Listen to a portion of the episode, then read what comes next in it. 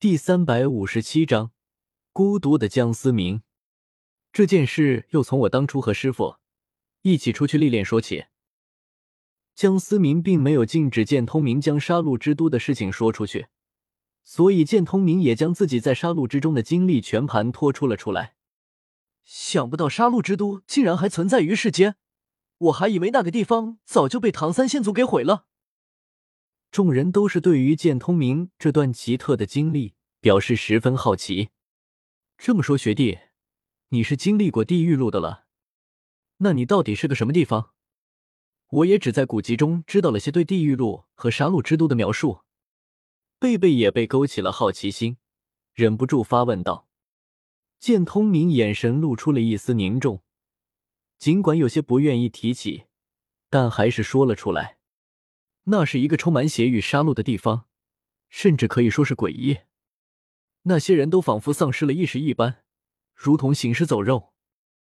而我在那条路上，不足是有种莫名的力量在指引着我，在提醒着我，只有杀光这些行尸走肉，才有机会出去。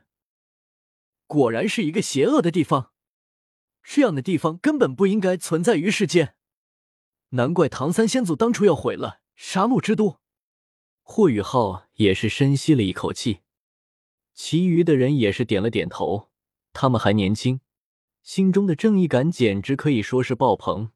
身为史莱克学院的学员，对于邪恶是绝对的零容忍。司马大哥是怎么知道杀戮之都的地址的？难道他曾经也去过吗？王冬儿突然提出了一个问题。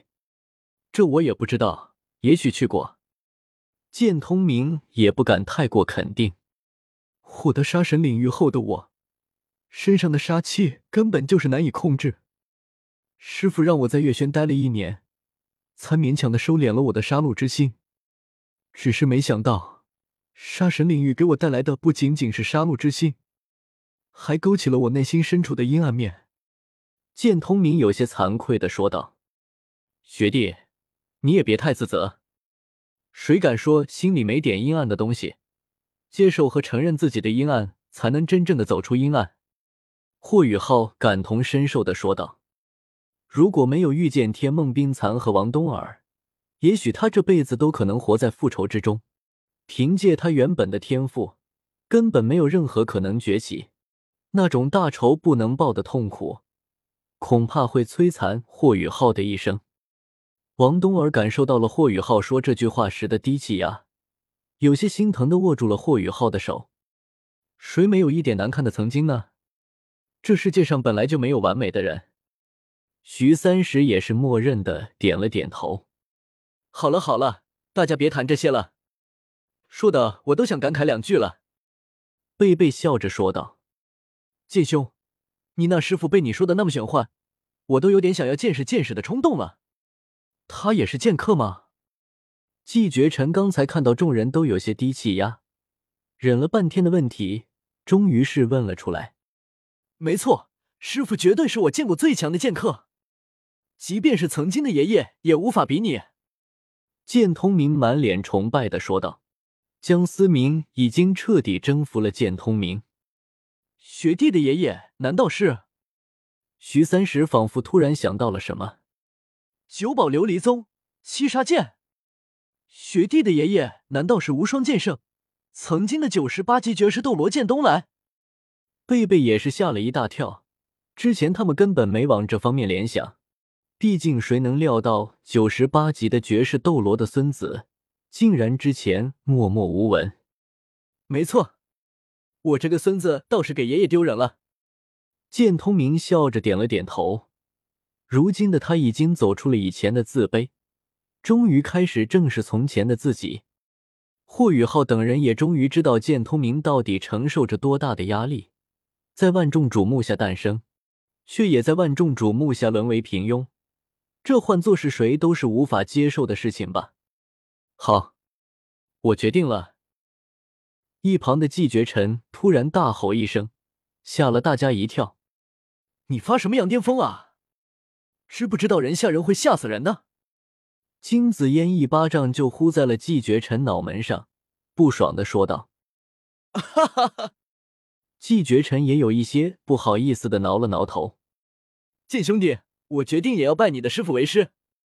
终于找到一个剑道意图上比我走得更远的，我当然要抓住机会了。季绝尘满眼坚定的说道：“剑就是他的唯一，否则怎么会有剑痴这个称号呢？”我师傅收徒弟的条件我也不清楚，到底是什么？你想要该他老人家为师，可不是那么容易的。剑通明摇了摇头，笑着说道：“之前雪天狼费尽心思想要拜江思明为师，结果最后也是没有成功。剑通明对于季绝尘的拜师的想法，显然是不抱有太大的希望。哎，说起来，司马大哥看起来也比我们大不了多少。”结果已经晋升为老人家了，想想我们和司马大哥相比，都有些无法承担天才这个名号。徐三石颇为受打击的说道：“呸！就你个臭王八，还是个天才，你还真的会往脸上贴金？”贝贝这个损友一点也不客气的讽刺的说道：“滚犊子！老子难道不是天才吗？二十岁之前的魂帝又有几个？”徐三石不服气的说道：“这人对于徐三石这个活宝也是没话说，都是给你个眼神，自己体会的样子。说正事了，师傅这次让我跟着你们走一趟冰火两仪眼，取一株机关凤凰葵，来解决马小桃师姐的邪火问题。”见通明的话音刚落，众人的眼神就有些怪异了起来。关于他们要前往冰火两仪眼这件事，江思明并不知道。但众人也不认为简通明在撒谎。司马大哥真的好神秘啊！我总感觉他有很多很多秘密。潇潇忍不住感叹的说道：“是啊，只是不知道为什么我总感觉司马大哥很孤独。明明人那么好，但好像没有什么朋友。”王冬儿也是歪着脑袋说道：“也许这就是变强的代价。”霍雨浩忍不住感叹的说道。江思明这实力超过众人太多，就仿佛是一道鸿沟，无法让他们有真正的交集。凭什么？凭什么开除我的学籍？我也是史莱克学院的学员，为什么他们这么偏心？戴华斌如同发了疯一般，披头散发瘫坐在地上，双拳已经捏出了血来。身为白虎公爵府的二公子，被史莱克学院开除学籍。